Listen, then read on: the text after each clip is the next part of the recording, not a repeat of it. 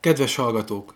Beszélgetés következik Csörgő Zoltán buddhista tanítóval, szimbólumkutatóval, a Tankapuja Buddhista Egyház alapító tagjával, Hagyomány, Tudatosság, Életvezetés című előadássorozata kapcsán. Jelen műsorban az évkör Bak jegyében töltött szakaszának ünnepeivel, szokásaival és szimbólumaival foglalkozunk. A riporter Udvardi Márton. Kövess törvényből viszont a jó szeretnényesekkel, legjobbakkal kössetek barátságot. Beszélgetések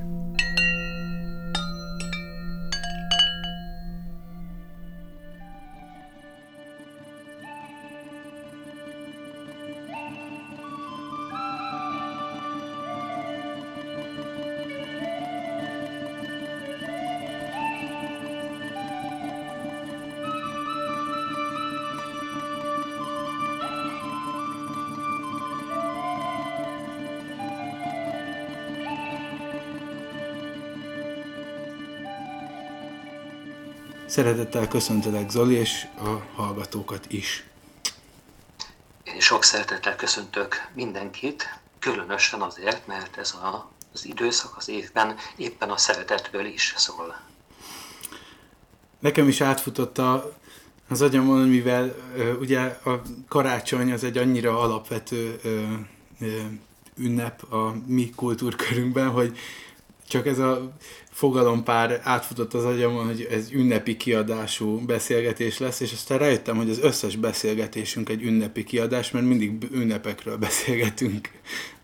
A, úgy, az alapján, ahogyan éppen haladunk az évkörön végig, ahol éppen tartunk a beszélgetés során, és ugye most ma, amikor ez a beszélgetés történik, december 20-a van, és ez azért is fontos, mivel holnap van a téli napforduló, hogyha jól mondom. Így van, hagyományosan, vagy legtöbbször 21-ére, december 21-ére esik a téli napforduló, de um, most már gyakran előfordul, hogy átolódik december 22-ére, és most is ez fog történni, tehát hónap után hajnalban fog uh-huh. jegyet váltani a nap, átlép a nyilas egyéből a bakjegyébe, elérkezik ahhoz a ponthoz, ahhoz a kozmikus természeti eh, fordulathoz, amikor megáll a sötétség növekedése, már nem hosszabbodnak az éjszakák, hanem eh, újjászületik a fény, elkezd nőni a világossága a világban. Azt megfigyelhető, hogy a legtöbb ünnep és a legtöbb szokás az e, e, e köré, a jelenség köré csoportosul ebben az időszakban. Igaz? Így van, és ez évezredek óta így van voltak éppen nehéz megtalálni a kezdőpontját annak, hogy ez az emberiség kultúrjában mikor vált tudatossá, hogy ennek a, ennek a, mm, a nap útján átélető sarokpontnak, fordulópontnak jelentősége van az emberek számára.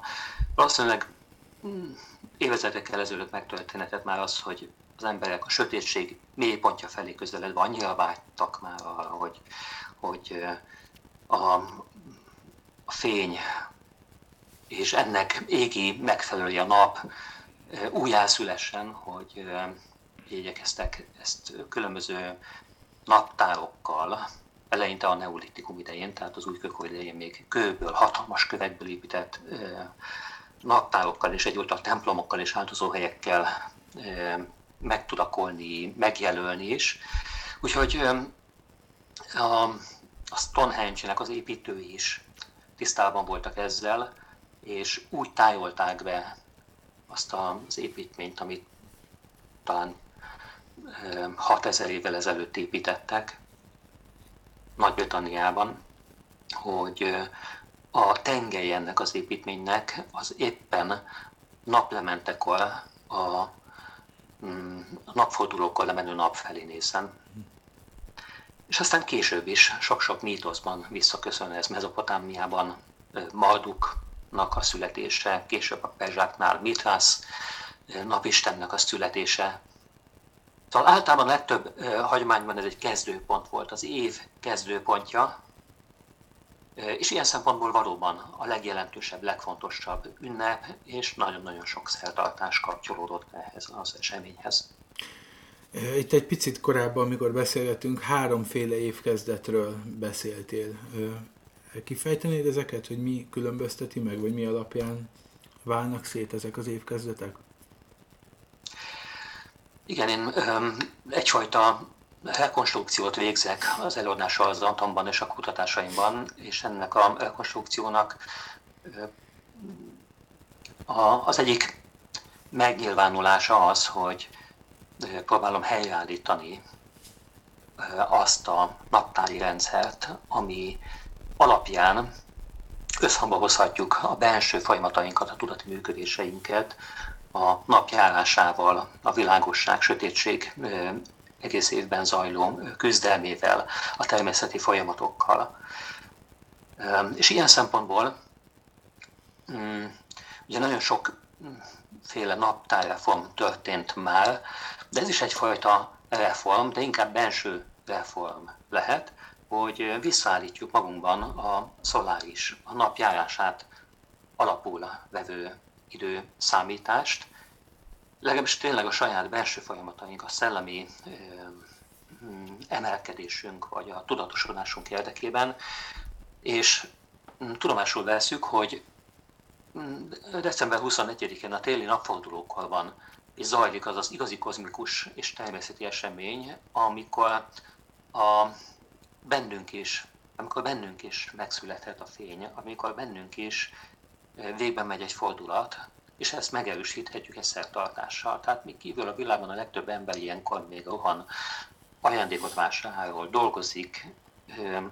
Mi nagyon tudatosan hm, követjük az idő áramlását, mi több, nem csak követjük, hanem, hanem együtt mozogva vele, akkor, amikor megtörténik ez a kozmikus fordulat, vagyis elkezd nőni a fény a világban, akkor mi is mondjuk egy eltyagyújtással meditációs gyakorlattal, összpontosítva, befelé tekintve megerősíthetjük magunkban azt a szándékot, hogy a fényt, a tudatosságot innentől kezdve növeljük magunkban. Tehát a napforduló utáni teljes napot, ez idén december 22-e lesz, ezt szellemi új évkezdetnek is tekinthetjük, és ahogy hagyományosan az évkezdetekhez időtlen idők óta kapcsolódott a kezdethez kapcsolódó jelek figyelése és jóslás, így mi is megtehetjük ezen a napon, vagyis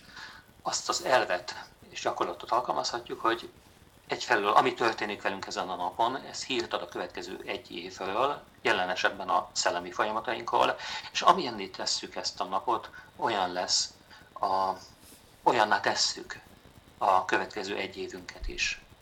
Tehát érdemes um, befelé tekinteni, érdemes meditálni, érdemes olyan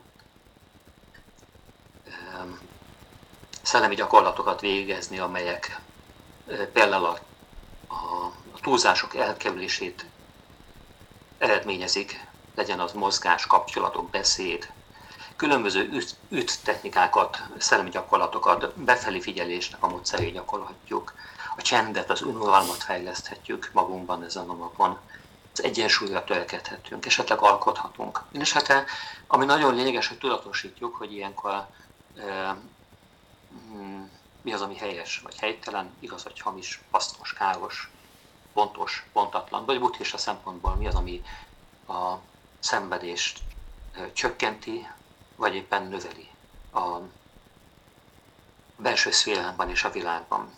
Magyarán a tetteinkkel igyekszünk befolyásolni azt, hogy milyen tisztaságot, tudatosságot tettünk magunkban, és hogyan hatunk a világgal innentől kezdve egész évben. És aztán csak gyorsan megemlítem, hogy a, a, ezt, ezt az időpontot nevezhetjük úgy, hogy a belső karácsony, tehát a karácsony valódi ünnepe, a fény születésének a megünneplése. Ennek van egy hagyományos formája, a karácsony, amit december 25-én, 26-án szoktunk ünnepelni, és ezt nevezhetjük ki lelki új évkezdetnek. Egyébként itt megjegyzem, hogy évszázadokon keresztül egészen talán a múlt század elejéig, december 25-ét tekintették hagyományosan a, a valódi évkezdetnek. És azt az évkezdetet, amit Gergely pápa a naptár reformjával megerősített, mert azt hiszem Julius Cézár volt, aki korábban megerősítette, és talán Róm alapítója, Romulus volt az, de mint hogyha előbb korábban beszéltem volna, az, aki január 1 nevezte ki a római naptár első napjának, mivel ehhez semmiféle szellemi tartalom nem kapcsolódik, és semmiféle kozmikus természeti esemény nem erősíti meg a jelentőségét ennek a napnak, ezért azt mondhatjuk, hogy ez a harmadik évkezdet legyen ez a testi, világi folyamatok évkezdete, amikor a történések a, az egész éve vonatkozóan arra utalnak, hogy milyen testi folyamatok és világi események várhatnak ránk. Természetesen ezt is befolyásolhatjuk a tetteinkkel. Hogyan jelenik meg ez az időszak különböző kultúrákban, és mondjuk akár indíthatnánk azzal, hogy milyen buddhista vonatkozása van ennek az időszaknak az évben? Ezzel kapcsolatban megint vissza kell léptünk az időben. Részben utalnék arra, hogy a legkülönbözőbb szellemi vallási hagyományokban a téli napforduló az a kezdet, az újjászületésnek a, az időszaka volt, tehát ilyenkor mi is ünnepelhetjük, hogy már korábban utaltam rá a szellemünknek az újjászületését, vagyis új folyamatokat indíthatunk el, fogadalmakat tehetünk,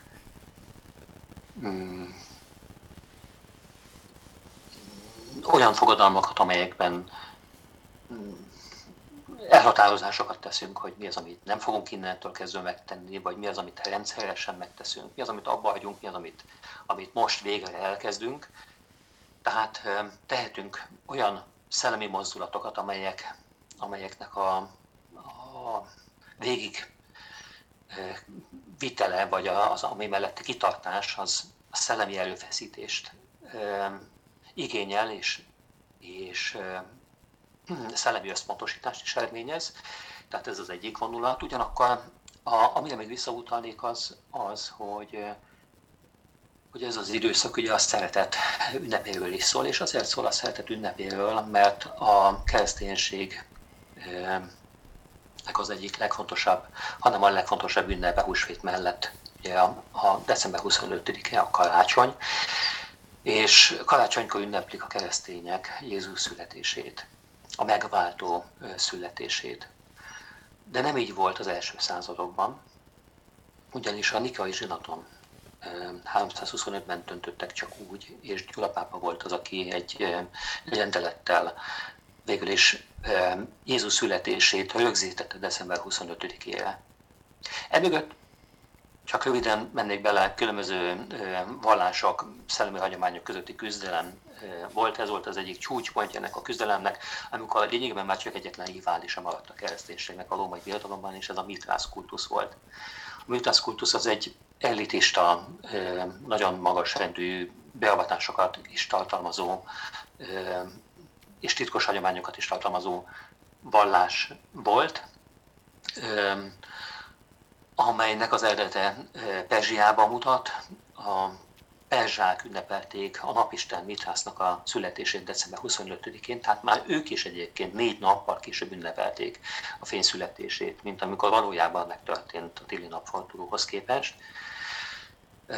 És mm, a Nikai zsinaton azt a kérdést megvizsgálva, hogy miként győzhetnék le a mitrász kultuszt, ugyanahhoz a módszerhez folyamodhattak, mint más hagyományok esetében, áttették a Jézus születésének az ünnepét december 25-ére, vagyis elfoglalták Mitrásznak az ünneplésének az időpontját.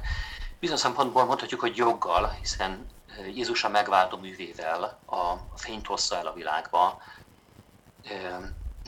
Úgyhogy, úgyhogy innentől kezdve végül is a keresztények ekkortól ünneplik Jézusnak a, a, a megváltónak a születését, És hát, hogyha Jézus a, a szeretet, akkor adódik az analógia, hogy, hogy megvizsgáljuk, hogy a buddhista hagyományban ki, illetve mi képviseli, milyen előképviseli a szeretetet, és nem kell mennünk, hiszen mm, már a korai buddhista hagyományban is megjelent Maitréja alakja, mint az eljövendő világkorszaknak a buddhája, aki a Tusita Mennyországban vár most még arra, hogy eljöjjön az ő ideje, úgy szokták ábrázolni, hogy az egyik lábad lenn van a földön, a másikat pedig a másik térén nyugtatja. Tulajdonképpen készen áll arra, hogy felálljon, ehm, készen áll arra, hogy bármikor megszülessen, és ez a megszületés akkor fog megtörténni, tehát az, az eljövendő világkorszak uthája akkor fog megtestesülni, amikor már el, nagyon eltűnőben, eltűnőben van a, a buddhista tanavilágból. Hát Sákyamuninak a műve, műve kezd eltűnedezni, már nem fognak komoly szellemi gyakorlatokat végezni, már eltűnnek szútrák, az embereket már a világi vágyak foglalják le, egyre megnő a szenvedés majd a világban, és akkor Maitréja elérkezettnek érzi majd az időt arra, hogy megújítsa a tannak a megnyilvánítását, de ő a szeretetet fogja képviselni, a nevében is benne van a Maitri, tehát a szerető kedvesség, ő, ahogy az egyházunknak a vezetője szokott fogalmazni, az intellektuális szeretetet fogja képviselni a világban, vagyis azt a szeretetet, amely hm, tekintet nélkül mindenfajta különbözőségre egyformán fordul, együttérzéssel fordul minden létező irányába. Hát a buddhisták számára ez alkalmat ad arra, hogy ilyenkor téli napforduló táján a majtéjával emlékezzenek meg, és ilyenkor ilyen tartalmú, immáron hagyományosan ilyen tartalmú szertartásokat és találkozót szoktunk szervezni. Ez, ez mióta zajlik? Tehát, ahogy mondtad, hogy ez nem egy annyira régi gyökerű mm, ünnep, ugye az, hogy Maitreya miatt összejönnek a buddhisták, ez hova datálható körülbelül? Nehéz meghatároznom, szerintem az elmúlt évtizedekben alakulhatott ki ez a hagyomány, hogy pontosan hol, talán nem is kell tudnunk a tartalom, ami igazán fontos, ilyenkor magunkban is felidézhetjük Majtéjának az alakját, és igyekezhetünk hozzá kapcsolódni. Igyekezhetünk a belső folyamatainkkal megelőlegezni azt a, azt a műveletet, amit majd ő végrehajt a világban. Ja, azt a jelenséget, hogy a, a ugye a, a, a, az éjszakák elkezdenek rövidülni, és a nappalok egyre hosszabbak lesznek, és születik a fény, ezt ugye az ember elkezdte leképezni mindenféle módon. Hogyha jól tudom, még olyan ünnep is volt, talán a germánoknál, hogy ekéket égettek, ez, az is ide mm, datálható, vagy ilyen fa, fa eszközöket egymásra hánytak és mágiát csináltak belőle, illetve karácsonyfát is ugye különböző fény keltő dolgokkal, csillagszóróval, gyertyával szoktuk fel díszíteni.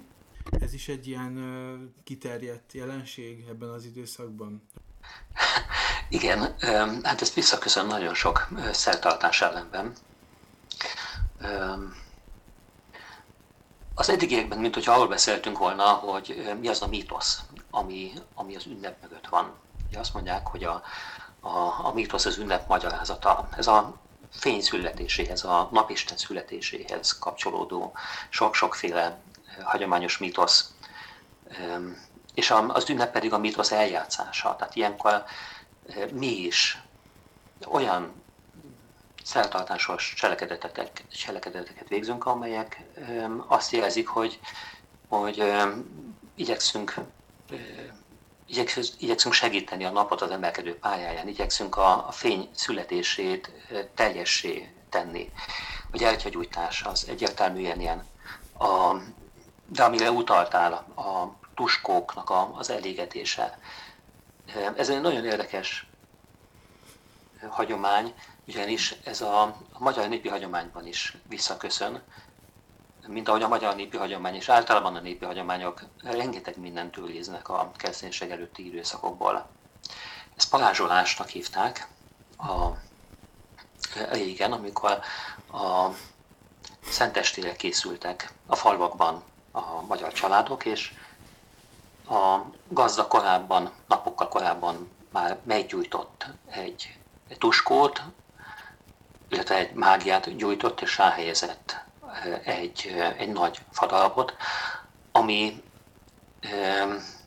ami fölött eloltotta a tüzet, illetve kihunyt a tűz, de mélyen a parázs még észott. Ezzel a mélyen izzó parázslással igyekezett, mint egy mágikusan segíteni azt, hogy a fény ne hunyjon ki teljesen a világban, és mielőtt elindultak volna az éjféli misére, vagy mielőtt leültek volna este a vacsoraasztalhoz, hogy megkezdjék a közös szertartásos ünnepi étkezést, a gazda kiment és felfordította a tuskót, hogy ez az addig ott lappangó paláns, ez felszabaduljon, és, és, és annak a lángjával a passport autó, tehát a rész az egészben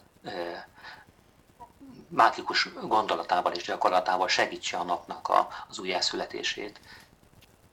Tehát amire csak utáni szerettem volna ezzel, rengeteg ősi hagyományelem megtalálható a karácsonyhoz fűződő szertartásainkban, és hát ilyen az is, hogy ilyenkor karácsonyfát állítunk.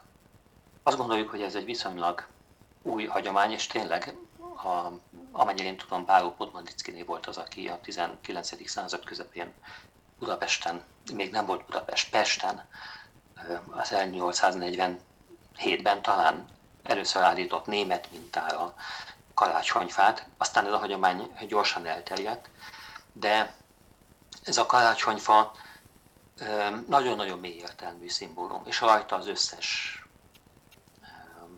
elhelyezett elem is, talán erről is érdemes egy pár szót beszélni most. Örülök, ha megteszed.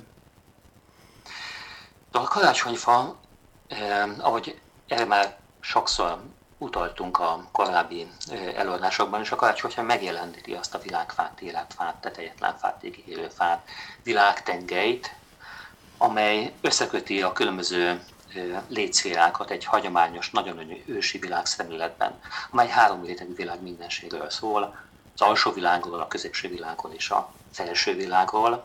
Az alsó világ az a sötét erők hona, a halkoltak birodalma, a középső világ, ahol a mindennapi életterünk található, és a felső világ az az Istennek világa, vagy a Teremtő Istennek a hona, a szellemi világ. Ezek a világok megtalálhatók bennünk is. Tehát mi is felfelé törekszünk, a belső világosság felé, a tudatosságunkat felfelé irányítjuk, felfelé növeljük, neveljük, és ez a szimbólum, ennek a tengelynek a szimbólum nagyon sok hagyományban, tehát ez a fa, néha persze hegy, és ez egy utat is kirajzol, az emelkedésnek a, az útját, és egy kapcsolatot is lehetővé tesz a különböző világok között, és ennek az útnak, fának a, az égi tükröződése a tejút, és ahogy erről már szintén szó volt, a tejútnak és a napútnak, tehát az állatövnek és a, a, az égi tejútnak a találkozási pontjai jelölnek ki ö, olyan transzcendens találkozási pontokat, áttörési pontokat, ahol ö, ontológiai szint áttörés vagy, vagy ugrás ö, érhető el, ahol a, a tudatunkban egy magasabb fokozatba kapcsolhatunk, ahol nagyobb szabadságot és önuralmat érhetünk el. Ez a két pont a, az évkörben egyrészt májusban és novemberben van. Novemberben ott, ahol a nap eléri november 1-én a tejútvilágfának az egyik elágazását. A másik elágazása, ahol a napnak az alvilági útja és a naphősnek a megpróbáltatásainak a sorozata véget ér, az a Nyilas és a Bakjegy találkozásánál van, az éppen ugye december 21-énél eh, van, ebben a kozmikus téridő koordinátorrendszerben, tehát ilyenkor előbukkan a fény, a nap, a mindenség anyaöléből, mert hogy ez a világban élet egy női minőség. Tehát a legősibb szinte egyetemesnek mondható csillagmítoszi képzet szerint a téli napfordulókkal, amikor megszületik a nap, előbukkan az eget és földet összekötő világfát is jelképező tejútállálkozásából, akkor a diadalmas halált legyőző nap fénye nyilvánul meg. Ez teremtő világosságot ad számunkra. És ezért ad lehetőséget ez, a, ez az időpont az élet megújulásába vetett itt megünneplésére is. Ez, a, ez az életfa, amiről idáig beszéltünk, ez az, ami karácsonyfaként megjelenik. A fenyőfa, az örökzöld növény, ez a mindig megújuló természetre utal. A zöld szín az új élet reményét jelképezi. A fának az ég felé törekvő csúcsa, az a magasabb tudatosság felfelé megnyíló természetét fejezi ki. Azt a célt, ahová, mint benső eredetéhez kíván visszaemelkedni a, a szellem. Úgyhogy ennyit, ennyit arról, hogy, hogy ez a karácsonyfa, ez egy nagyon-nagyon mély benső útnak a, a szimbóluma is. És a tetején a csillag, egyébként azt mondják, hogy ez a betlehemi csillagot jelképezi, pedig valójában pont a, a sakcsillagot jelképezi, az égbolt egyetlen mozdulatlan pontját, ami a, a, azt a pontot jelöli ki, ahol ez az életfa, láthatatlan világfa alátámasztja az égboltozatát. Hmm. Ez a túlvilági kapu, ez a transzcendens átjáró a mennyei világba hogyha lángos formájúként ábrázolják, akkor valóban a betlehemi csillagot idézi meg, azt a csillagot, ami a Krisztusnak a születését jelezte a pásztoroknak, és, és ami hírül hozta a napkeleti bölcseknek és a megváltónak a születését. De ez a csillag valójában számunkra, hogyha a szimbólumoknak a mély értelmét igyekszünk megtalálni és magunkra vonatkoztatni, akkor a belső szellemi magaslatok felé törekvő önmagunkra és a célunkra emlékeztet. A felemelkedett vagy felülemelkedett embert jelképezi, akinek a lehetősége ott van bennünk. És elképezi azt a kincset is, amit ilyenkor megtalálhatunk magunkban. Mert hogy mi is elérhetjük életünkben ilyenkor a, a teljes szellemi újjászületést. És hát ha már a fának a, a különböző szimbólumainál tartunk, akkor a gyertyát érdemes megemlíteni. A, a gyertyák a, a világ fényének a szimbólumai. A keresztény vallás szimbolikájában az isteni fényforrásnak, magának Jézus Krisztusnak egyébként a, a szimbólumai. De egyébként a gyertya szintén keresztény e, szimbolikában, szimbólum értelmezésben a Szent Háromságot testesíti meg a, a láng, a kanóc és a viasz egysége folytán. De a gyertyák egyébként a, a tejútnak a csillagait is jelképezik.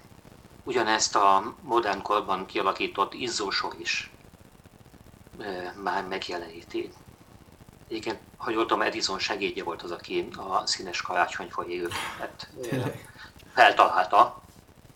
Tehát ezeknek a karácsonyfa, karácsonyfa izzóknak a sokasága elképezheti a tejutat a számtalan csillagával. A csillagszórók, a gyertyához hasonlóan a csillagokat és az örök világosságot idézik meg. Hmm, ha meggyújtjuk, az egyfajta áldozat. Szikrákat szól szertesz szét, egyfajta csodát teremt, áhítatot teremt egyébként, főleg a gyerekek számára, de talán még mi is tudunk részesülni ebből az áhítatból. És ilyenkor tudatosíthatjuk azt, amikor ég a csillag szól, hogy ilyen csoda minden ember. A a belseje fényt rejt, amit szeretetként szeretet tud sukározni, de ugyanakkor a végességre is emlékeztet minket. És akkor van még néhány egyéb szimbólum, ilyen például a dió, az aranyozó dió, ami a termékenységnek és a bőségnek a jelképe. Az aranyozásával az öröklétre, az elmúlhatatlanságra utal. Az alma, az a, a tudásfáját idézi fel számunkra, arra utal, hogy Ádám Isten parancsa ellen ugye almát szakított a tudás fájáról, de Krisztus volt az, aki megváltotta az emberiséget abból a bűnből, amit ez, Ádámnak ez a műve okozott. De ugyanakkor ez az alma visszautal a, a mitoszok és mesék aranyalmát termő fájára és a heszpeliszek fájára is. Az örök ifjúságnak az aranyalma fájára is. Ugyanakkor a termékenység szimbólum is az alma, és a kerekségével, mivel majdnem tökéletesen gömb alakú, így, így a, a, a belül is létrehozható teljességet jelképezi. De ugyanígy a gömbök is ezt jelképezik. Tehát um, sorolhatnánk még a, a, a szerpentine, a fán, a girlandok, ezek a, ezek a, a, a kígyót is jelképezhetik, megint csak az eredendő bűnre emlékeztetnek minket. Hmm. A mézes kalácsi díszek, az apró figurák, a szalmadíszek, ezek mind-mind sorolhatnánk, mindegyiknek megvan a maga megfejtése. Lényegében arról van szó tehát, hogy, hogy egy szimbólumrendszer állunk szemben, amikor a karácsonyfánál állunk. És hát az egyik legfontosabb szimbólum a karácsonyfánál az a sok-sok ajándék, ami, ami alá kerül. De hát az ajándékok, azok részben azokat az ajándékokat jelképezik, amelyeket a napkeleti bölcsek vittek Jézusnak, másfelől pedig az egymás iránti szeretetünknek a jelképei. Ami még engem izgat, biztosan érted miért, hogy trombiták megjelennek-e az évnek ebben az időszakában bárhol? Van-e valami különleges szerepük? hát értem a Értem, hogy miért kérdezed, és természetesen, tehát Marci, a trombita az egy szakrális eszköz, az egy varázseszköz. Mégpedig azért, mert hangot ad ki. Ki gondolta volna? Méghozzá nem is hangot ad ki. Tehát kell ahhoz egy kitartás és erőfeszítés, hogy valaki megszólaltasson egy trombitát, de amikor sikerül, az a hang erőteljes lesz, és világot átalakító, mi több tisztító hatású, ugyanis a trombita is, és általában azok az eszközök, amikkel ilyenkor, főleg szilveszterkor persze, tehát most ugortunk egy nagyot, viszonylag nagyot az időben, a, a, az új, a világi új évkezdethez, január 1-éhez, illetve az előtte levő napnak az estéjéhez. Ilyenkor az emberek a legkülönbözőbb módon igyekeztek előzni az ártó démonokat, hogy megtisztítsák ezt az éjszakát, ezt a sötét éjszakát a, a gonosz erők jelenlététől, hogy elbúcsúztassák tisztán az új évet, lezárják, és egy, egy új, megfrissült, megújult, tiszta új évet kezdjenek el. És ez a tisztulás, amit katartikus szertartásnak is nevezhetünk, ez kiegészül az apotropaikus mágiával, tehát a gonosz távol tartó mágiának a, a, a, a módszerével, ez nem más, mint az ajkeltés. És minden türkölés, még a kocintás is, és a petáldázás is hasonlóképpen a, a, a tombitáláshoz, az olyan zajkeltés, ami, ami, amivel az emberek elérik azt, hogy minden sötét szándék eltűnjön a világból. A világ megújuljon, felfrissüljön. Szóval halljál, Marci, csak fújd a trombitádat. Én ezt megfogadom, az én szertartásos mozzanataim között ez biztosan szerepelni fog. A, de egyébként ez az ajkeltés már nem, tehát nem csak a szilveszterkor, hanem ebben az időszakban ugye van az urálás, meg a helygetés, helygetés a kolindálás, ezek mind ugye láncos botokkal, kolompokkal, trombitákkal, mindenféle zajkeltő eszközzel történik ebben az időszakban. Nem tudom, Igen, hogy... a tántálás, Igen. a betlehemezés, a regölés, regölés. a helyítés, urálás, ezek mind-mind nagyon ősi hagyományok. Ugyan jó formán ezek eltűntek, talán betlehemezés az, az feltámadt szinte halókolaiból, de azt mondhatjuk, hogy ezek a, ezek a magyar néphagyománynak a legalhaikusabb rétegéhez tartoznak. Ezeknek a szokásoknak, amelyeket hol a fiatal legények vagy fiúk hajtottak végre, hol idősebb férfiak mentek és, és énekeltek, ezeknek több célja volt. Egyrészt a, az ajkeltéssel, a, a gonoszűzés, másrészt néha vaskos mondókákkal, a termékenység varázslás, a bőségteremtés a következő évre, almadészt pedig hát felidézték azokat a történéseket, amelyek hajdan az évnek ebben az időszakában végbe mentek. eljátszották, alakoskodók jelentek meg körülöttük, megjelenik ezekben az eljátszott történetekben Szűz Mária, aki, aki várja a gyermeki születését, de közben keresi a Józseffel, a férjével azt a helyet, ahol, ahol megszülethet.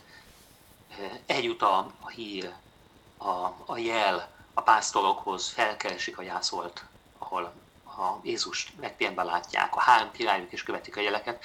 Tehát magyarán a keresztény mítoszt ilyenkor felelvenítik és eljátszák, Mindezt azért, hogy jelenvalóvá tegyék azt, hogy ez az esemény most is megtörténik. Ez, a, ez az egyik fő szerepe ezeknek az arhaikus szertartásoknak, hogy emlékeztessenek minket arra, hogy ez nem egy múltban végbe ment cselekvés, hanem most is zajlik.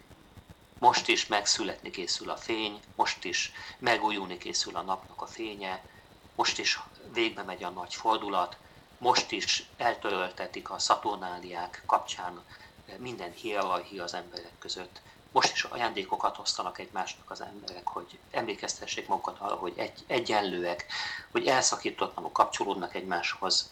És most is megszületik a kisden a megváltó Jézus, és felismerik benne a, a napkeleti bölcsek a világ megváltóját. Tehát ez mind-mind zajlik, és mivel ezt, a, ezt az emlékeztetést mágikus mondokákkal és egyáltalán mágikus módon hajtják, hajtották végre régen a falvakban napokon keresztül, 25-től 26-án keresztül egészen január elejéig, ezért ajándékot is kaptak. A gyerekek, a legények, a, a férfiak. Persze voltak olyan cselekmények is benne, amelyek, amelyek a katartikus megtisztító szertartásokhoz kapcsolódtak, a veszőzés például, megveszőzték a lányokat, emlékeztetve arra, hogy, és ez egyébként az Apollo szentek ünnepéhez, december 28-ához kapcsolódik. Emlékeztetnek arra, hogy ilyenkor tömeggyilkosság történt Betlehemben, Herodes megölte a két éves kor alatti gyerekeket, hogy a riválisát megölje. Persze ez a mítosz, ez a mítosz része, semmiféle történelmi forrás nem utal arra, hogy ez valóban megtörtént volna, de a mítosz él és hat, élt és hatott, még száz évvel ezelőtt is, a falokban a legények elindultak, és, és ha, ha akkor a, a kis dedeknek, a kisfiúknak kellett meghalni, akkor ők a lányokat veszőzték meg, de ez a veszőzés, ez, ez termékenység, varázsló szertartás is volt. Régen. Bőven lehetne még mesélni itt a karácsonyhoz kapcsolódó népi hagyományokról, de azt hiszem, hogy kimerítenénk, egy, egy napot nem tudnánk. Mm. Tehát egy egész, egész napig tartana, hogyha, hogyha mindezeket a egyébként csodás és mélységes és útmutatásokat, szellemi útmutatásokat is hordozó eseményeket, hogyha igyekeznénk így felelveníteni. Akkor búcsúzó, csak annyit engedj meg, hogy hadd kérjelek meg, hogy a, akár a, a, nap, a napfordulóhoz kapcsolódóan áruld el, hogy egy-két mozzanat, amit te személyesen ö, meg tenni, hogy, hogyha ebbe beavatsz minket, illetve hogy mit ö, üzensz a hallgatóknak még ehhez, ezzel, ezzel kapcsolatban, vagy ehhez az időszakhoz kapcsolódóan. Számomra a legfontosabbak a, a három évkezdet, tehát a szellemi évkezdet december 21-én vagy 22-én, idén 22-én, a lelki új évkezdet és a, és a világi testi új évkezdet. Úgyhogy a szellemi évkezdethez kapcsolódóan én most arra készülök, hogy néhány barátommal, társammal visszahúzódjak. A Pilisben fogunk ünnepelni, együtt gyakorolunk együtt várjuk virasztással hajnalban a napnak a rakjegybe lépését, meditálunk, majd együtt ünnepeljük a szellemi új évkezdetet, mindezt csenddel, gyergyagyújtással, az önuralom gyakorlásával, az egyensúlynak a megtapasztalásával fog majd járni, és hát én ilyenkor fogadalmakat is igyekszem tenni, olyan fogadalmakat, amelyek célok kitűzésével járnak. A gyakorlataimban, vagy a kapcsolataimban igyekszem minél emelkedettebb, ha úgy teszik, magasztosabb célokat kitűzni. Igyekszem meghatározni olyan dolgokat, amelyeket lezárok, és amiket igyekszem elkezdeni. Figyelek arra, hogy azért drasztikusan nagyot ne feltétlenül vállaljak, olyat, amit biztosan meg tudok tenni, és nagyon fontosan tartom azt, hogy ne halogassam a megvalósítást, tehát rögtön elkezdjem a, a gyakorlást. Um, és aztán 25-én én nagyon figyelek arra, hogy, hogy a szeretteimmel minél bensőségesebb találkozás éljek meg. Tehát ez, ez, a, ez a lelki új évkezdet számomra. Ilyenkor is figyelem a jeleket, mert hogy ezek a következő év lelki érzelmi folyamatait tükrözik számunkra. Az együttétkezésnek a szertartása is fontos ilyenkor. Lehet, hogy fel fogom eleveníteni idén azt a hagyományt, hogy mindenkinek török majd egy diót, és megnézem, megnézzük, hogy kinek egészséges a dió, vagy felvágok egy almát. Tehát szeretek visszakapcsolódni a hagyományokhoz.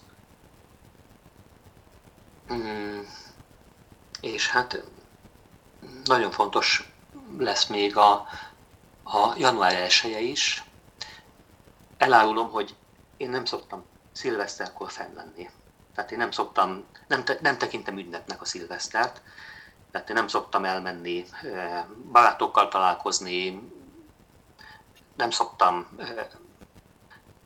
éberen megvárni az éjfelet, hanem én szándékosan és direkt korán lefekszem, mégpedig azért, hogy másnap jókorán a, a napkeltig üdvözölhessem ebben a nagyszerű társam, a párom, vele együtt szoktuk ezt így átélni.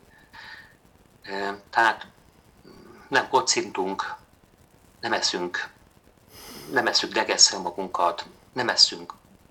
Éjfél után még, nem táncolunk, nem hangoskodunk, hanem, hanem visszahúzódva, egy benső csendet megtapasztalva készülünk arra, hogy másnap egy újabb megújulásnak, egy újabb évkezdetnek a részei leszünk, és bármilyen furcsának is tűnik, reggel meditációval kezdjük a napot, sokan ilyenkor szédülnek ágyba, mi azért is tesszük ezt, hogy hát legyen valaki, aki azért aznap is, reggel is hmm. meditál, és, és ha úgy tetszik, ezt egyébként egy filmben láttam eléges régen, egy indián ról szólt, aki, aki most nem tudom melyik napról volt szó, de feltételezem, hogy ez a téli napforduló ünnep lehetett, hajnalban kiment egy hegytetőre és köszöntötte a napot széttárt karokkal, hát valahogy mi is, ahogy ő mondta, azért gyakorlunk és azért köszöntjük a napot, hogy legyen valaki, de tudjuk jól, hogy vannak ebben társaink, aki ilyenkor azért felkelti a napot. Én a zenésztársaim nevében is ezért hálásak vagyunk. Tudom, hogy ilyenkor nektek rengeteg feladatotok van, és nem tudom, hány koncertet, fog, hány koncertet fogtok adni? Én egyet, de az elég hosszú lesz. hmm. Szilveszterkor. hát ilyenkor két dolgot lehet tenni.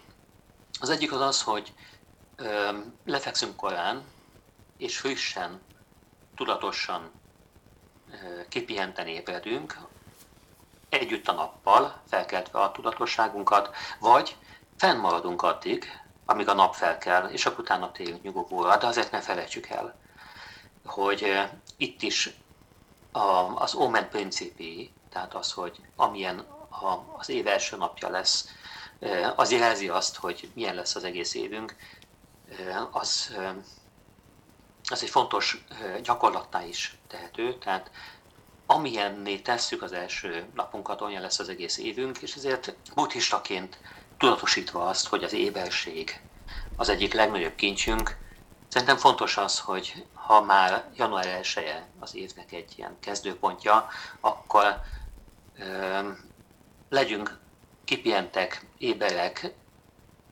egész nap, és ne feküdjünk, mert a régi, ne feküdjünk le, mert a régi hagyomány is úgy tartja, hogy ha valaki lefekszik január 1-én, akkor betegeskedni fog esetleg az egész évben.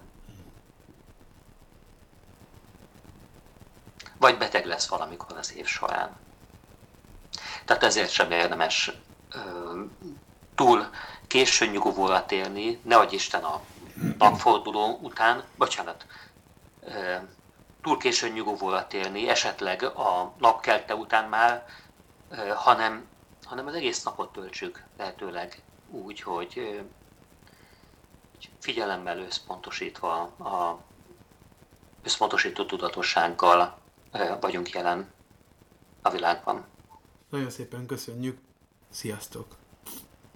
Köszönöm szépen a figyelmet, és mindenkinek békés, emelkedett és boldog karácsonyt és új évkezdeteket kívánok.